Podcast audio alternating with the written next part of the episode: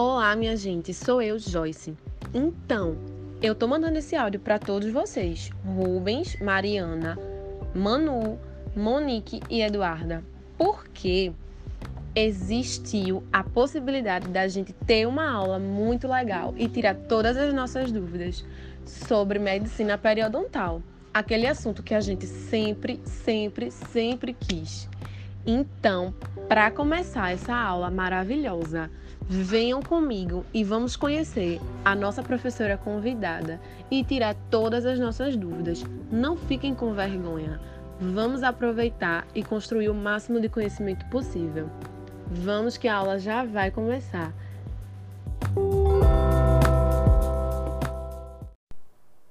Olá, pessoal, tudo bem? Eu primeiro queria agradecer o convite de vocês, né? Dizer que eu fiquei muito feliz é, da gente ter essa oportunidade de uma troca entre nós sobre esse assunto que eu particularmente adoro e que vocês é, têm se aproximado também, que é a medicina periodontal. Né? Então, eu sou Mariana Fogatti, professora de periodontia da Universidade Federal de Pernambuco. É, sou uma entusiasta aí da popularização da ciência em periodontia, mais especificamente da medicina periodontal, que é essa área da periodontia que vai estudar a relação entre a periodontite e outras doenças no corpo. Então, achei muito legal vocês quererem é, conversar um pouco, é, fazer algumas perguntas, tirar dúvidas sobre isso. Acho que vai ser bem bacana. Estou muito feliz. Obrigada.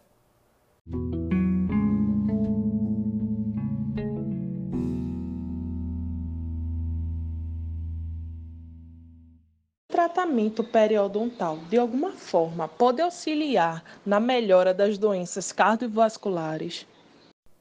Sim, Eduarda, muito boa sua pergunta. Pode sim, né? A gente sabe que a periodontite é uma doença que não se restringe à boca somente, né? Então, além dela afetar os tecidos que estão ao redor dos dentes, os tecidos que suportam, que sustentam o dente na boca, a periodontite também tem impactos sobre a saúde geral e isso acontece por diferentes mecanismos.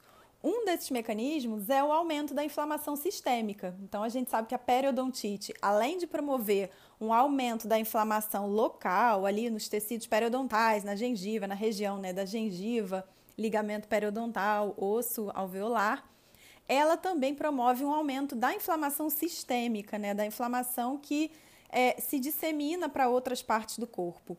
Então, para pacientes com doenças cardiovasculares, a gente pode dizer que o tratamento da periodontite melhora as doenças cardiovasculares, mas de uma maneira indireta. Né? Então, hoje o que a gente pode afirmar é isso: que o tratamento da periodontite melhora doenças cardiovasculares, mas de forma indireta. E isso porque o tratamento periodontal, quer dizer, o tratamento da periodontite, né, ele pode melhorar fatores de risco para doenças cardiovasculares. E aí, que fatores são esses, né, que o tratamento periodontal ajuda a reduzir? Ele ajuda a reduzir a inflamação, ajuda a reduzir a pressão arterial, melhora a espessura da carótida, a questão do colesterol, do LDL, né? Então, ele pode ter uma redução aí no colesterol e também na questão da disfunção endotelial, promovendo uma melhora nesse sentido.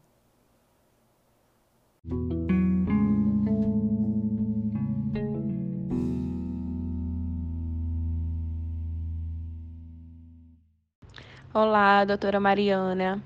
Eu gostaria de saber se é verdade que problemas de saúde bucal podem prejudicar a fertilidade da mulher e se existe alguma associação entre a periodontite e a infertilidade feminina. Oi, Monique. Muito boa. Essa pergunta também é bastante interessante, né? Desperta muita curiosidade. É, então, assim, veja só, diferente das doenças cardiovasculares, que a gente já tem um número de pesquisas importante, uma literatura extensa no assunto, que mostra que existe relação entre a periodontite e doenças cardiovasculares, em relação à questão da infertilidade feminina, né, a relação entre periodontite e infertilidade feminina, esse é um tema ainda muito recente de pesquisas. Então, na verdade, tem poucos estudos que realmente investigaram esse assunto. Né? Inclusive, um dos artigos que está publicado sobre isso, que aborda de forma secundária, digamos assim, essa questão, é um dos artigos que foi resultado da minha tese de doutorado. Mas assim, hoje a gente ainda não pode afirmar que existe relação entre periodontite e infertilidade, nem feminina e nem masculina, na verdade, apesar de terem é, estudos aí é, começando a surgir nesse, nesse tema, né? Então ainda é cedo para a gente dizer. É, do ponto de vista biológico, né, do ponto de vista de mecanismos biológicos, é possível que a periodontite, por aumentar a inflamação sistêmica é, e por afetar aí uma série de questões biológicas em todo o corpo, pode ser que de alguma maneira ela interfira com a fertilidade feminina. Assim, do ponto de vista biológico, faz sentido a gente investigar isso. Porém, ainda não há estudos suficientes para é, a gente poder afirmar que essa associação existe, mas até fica aí uma sugestão para quem sabe, né, futuros pesquisadores quererem se aprofundar nessa linha.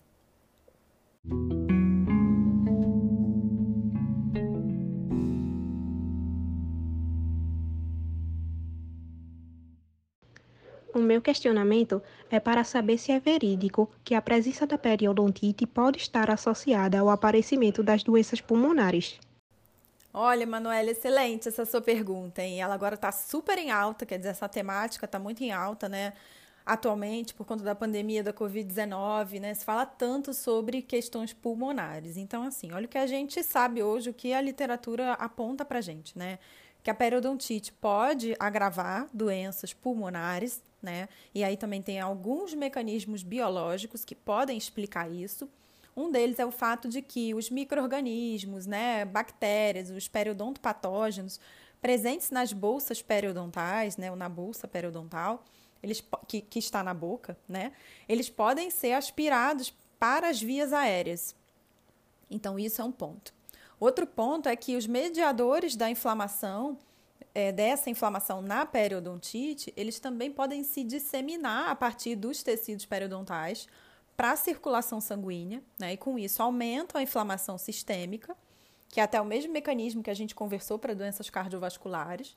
E aí, aumentando essa inflamação sistêmica, agravaria doenças respiratórias. Porque uma das, das razões é que podem, inclusive, reduzir o fluxo da passagem do ar, né? Por conta desse aumento da inflamação é, nas, no sistema respiratório. E aí, então, hoje, a literatura mais recente, ela aponta para gente que existe uma associação de moderada a forte entre periodontite e doenças respiratórias, como a asma, a pneumonia ou a doença pulmonar obstrutiva crônica. Então, é uma questão muito importante nesses pacientes com questões respiratórias que a gente também faça um bom monitoramento e um bom controle da saúde desses pacientes, inclusive do ponto de vista periodontal, né? Conseguir manter a boca numa condição saudável vai ser é, essencial para esses pacientes.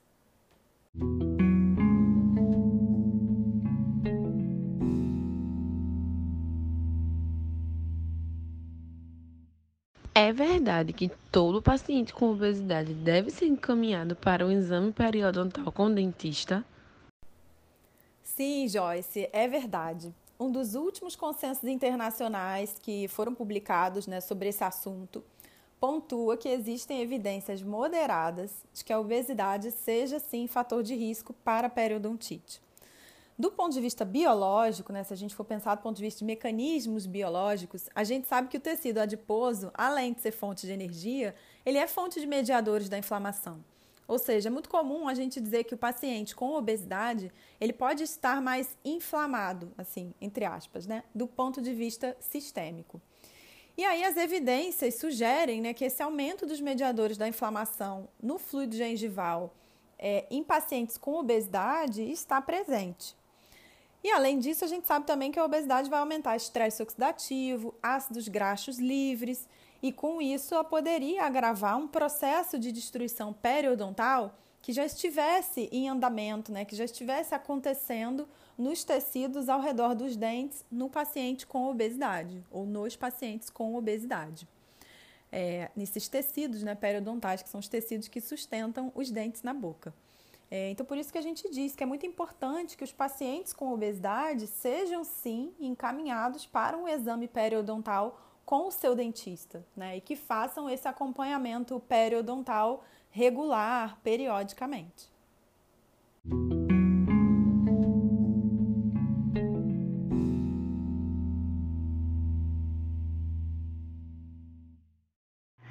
Mariana, gostaria de saber se existe uma associação bidirecional da doença de Alzheimer com a periodontite.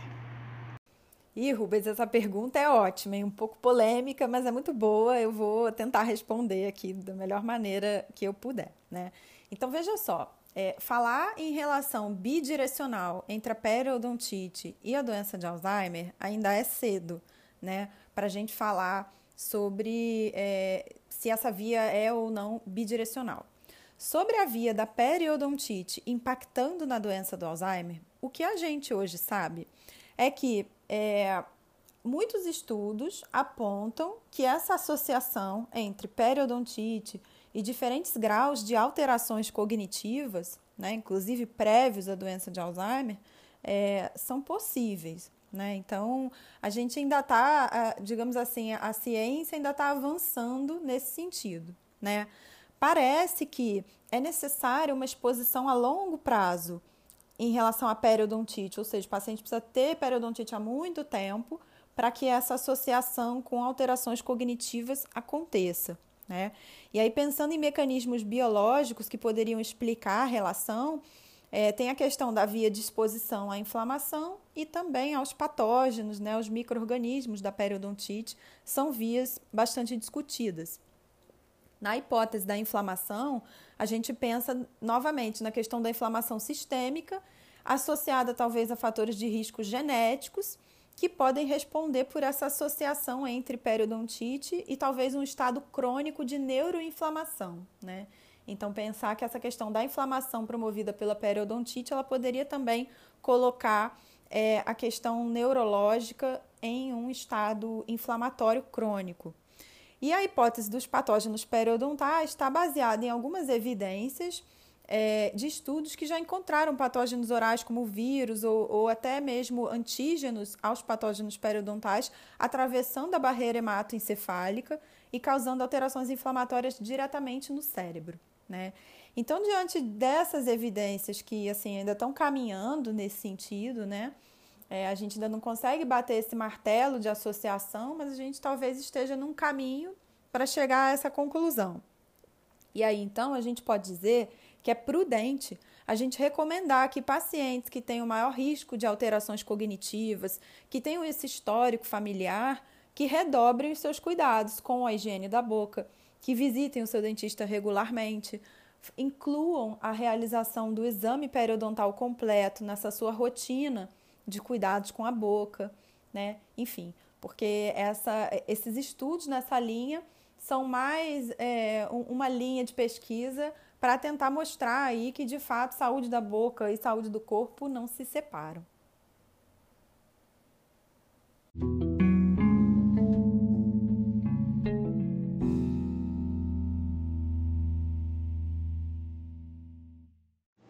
Tem influência da doença periodontal sobre determinadas condições sistêmicas, certo? Dentre as principais condições, a periodontite pode ser associada ao parto prematuro e ao baixo peso do bebê? Gente, eu tô rindo porque tinha que ser a Mariana, né, minha xará, para me fazer uma pergunta justamente sobre desfechos adversos da gestação, sobre a relação da periodontite com parto prematuro, com o nascimento de bebês com baixo peso. E isso porque é, não sei se vocês sabem, né? Talvez alguns de vocês saibam que esse foi o tema é, tanto da minha pesquisa do mestrado quanto depois da minha pesquisa do doutorado. Então, é uma área aí de periodontia e gestação que é, eu estudei durante alguns anos, estudo ainda até hoje, né? Mas na época aí de mestrado, doutorado, me dediquei mais é, intensamente a estudar essa relação. Então, vejam só. Quando a gente pensa sobre a relação entre periodontite e baixo peso ao nascimento, é importante a gente dizer que existe um número relevante de pesquisas nas últimas décadas sobre essa temática. Né? Essa temática é uma que despertou muito interesse dos pesquisadores na linha de medicina periodontal. E hoje a gente já tem, inclusive, evidências assim, numa, na maior qualidade de evidência possível, que já são as revisões sistemáticas de revisões sistemáticas com meta-análise dos ensaios clínicos randomizados. Então, assim, a gente já tem é, uma quantidade de pesquisas nessa linha muito grande. E aí vejam só o que acontece. Quando a gente chega no maior nível de evidência, que são as evidências a partir dos ensaios clínicos randomizados. O que, que é isso? Traduzindo.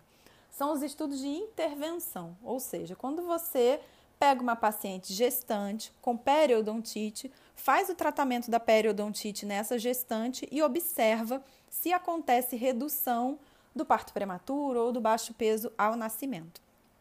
E aí o que acontece é que essas pesquisas, em geral, não conseguem mostrar que haja uma redução significativa do baixo peso ao nascimento ou mesmo do parto prematuro a partir do tratamento periodontal nas gestantes. E aí isso gera aí uma série de discussões. É, o que eu acho que, que é importante a gente falar sobre isso.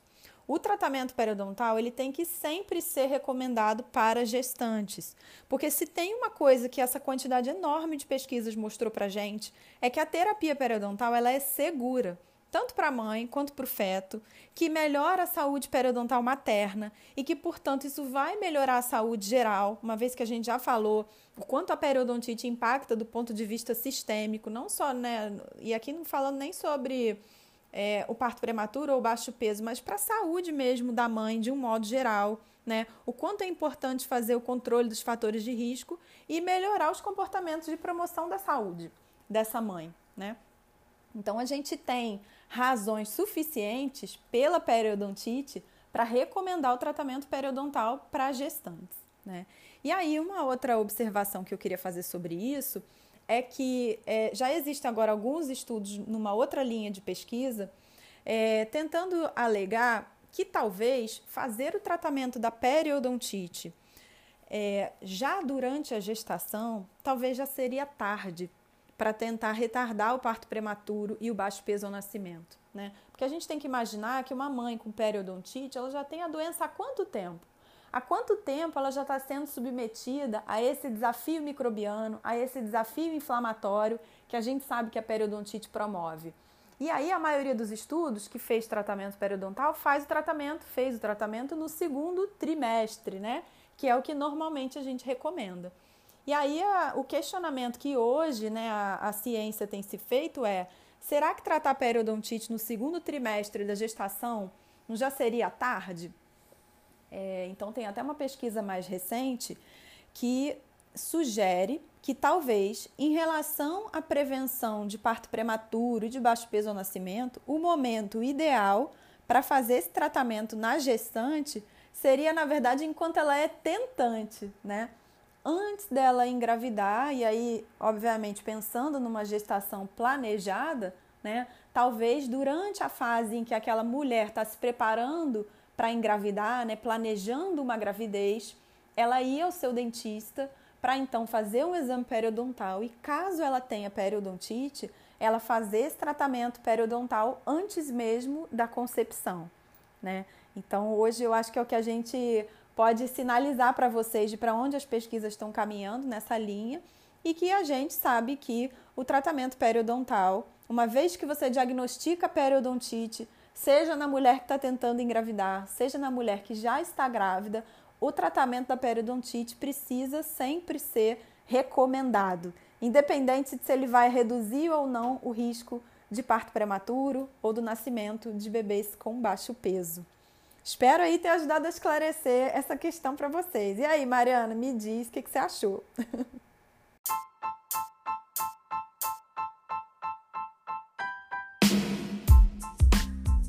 Professora, eu amei a sua explicação. Tenho certeza que todas as dúvidas foram esclarecidas. E o que me resta é agradecer em nome de todo o grupo pela participação e disponibilidade. E agradecer também ao professor Arnoldo pela iniciativa do projeto.